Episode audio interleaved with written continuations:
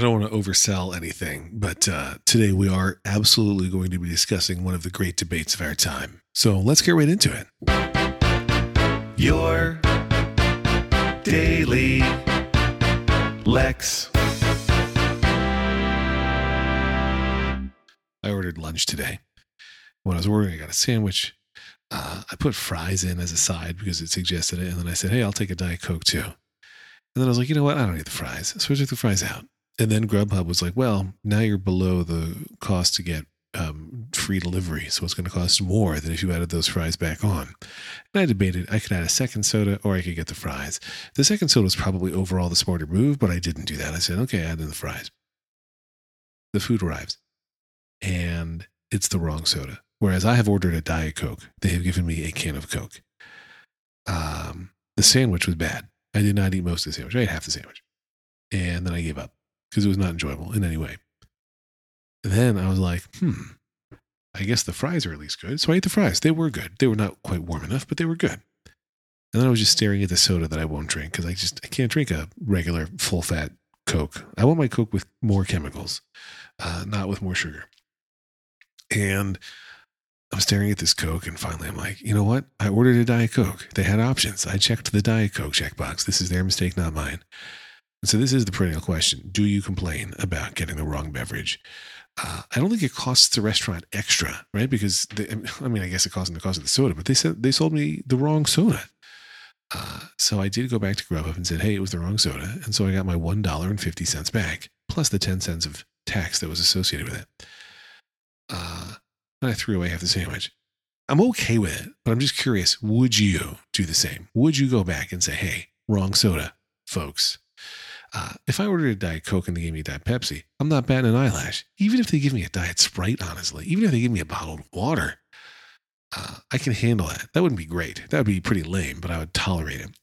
But th- instead, they gave me a beverage I can't drink. Like I just, I won't drink a regular Coke. It's crazy, crazy for me. Uh, so yeah, I felt some guilt, uh, but I still think it was like not just acceptable, but honestly the right thing to do. They have to look at their freaking things. I also have to learn how to blacklist restaurants on Grubhub because I need to never order from this place again because it was not good. Uh, I was also late. Let's let's just put that out there. Uh, but I didn't complain about the lateness. I didn't complain that I didn't like the sandwich. I just complained that hey, this soda was the wrong soda. So hopefully that's okay. Hopefully you're not judging me for that too harshly. And if you are judging me for that harshly, that's really mean. So you should know that. Don't judge people so harshly. It's not kind. I uh, uh, also um, watched a movie this week in anticipation of a, a, podcast that's launching soon, whose theme song you can actually hear on the uh, the Lex album. The internet's out. Uh, that's a podcast called Sorkin in it. And I'll talk more about it when the show is really available. But uh, for now, just trust that it's uh, me and the internet's own Brian Warren watching uh, the films of Aaron Sorkin, hence the name Sorkin in it. And uh, boy, it's it's quite a treat to go from uh, less good Sorkin written movies to better written Sorkin written movies, and I've done that this week, which is uh, it's a nice change, man. Slogging through a bad movie is tough. I try really, and I'm not good at this, but I try to abandon entertainment that I'm not enjoying. Right? If you're reading a book that's not good, you can stop reading the book. If you don't like the movie, you can stop the movie. If you don't like the TV show, you can stop watching the TV show. It's hard sometimes. Yeah, somewhere between that sunk cost fallacy and being pot committed to mix analogies, I guess. And uh, there was a movie that I had to watch for the podcast where, you know what? I kept watching it because of the podcast. And if I weren't doing the podcast, I think I probably would have given up. I like to believe that would, as I'm saying it, I'm like, mm, would I?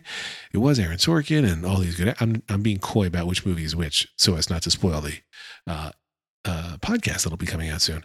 But man, it was, it was tough to get through.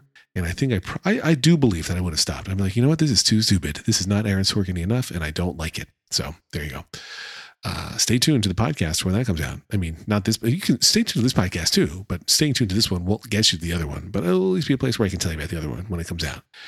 Anyway, uh, you're welcome for a highly organized and uh, intellectual episode of Your Daily Lex. Would you have gotten a refund on the soda? And uh, happy thir- uh, Thursday? No, it's a day that starts with T and ends with Y, but it is not Thursday. So happy Talarv's Day. Lex.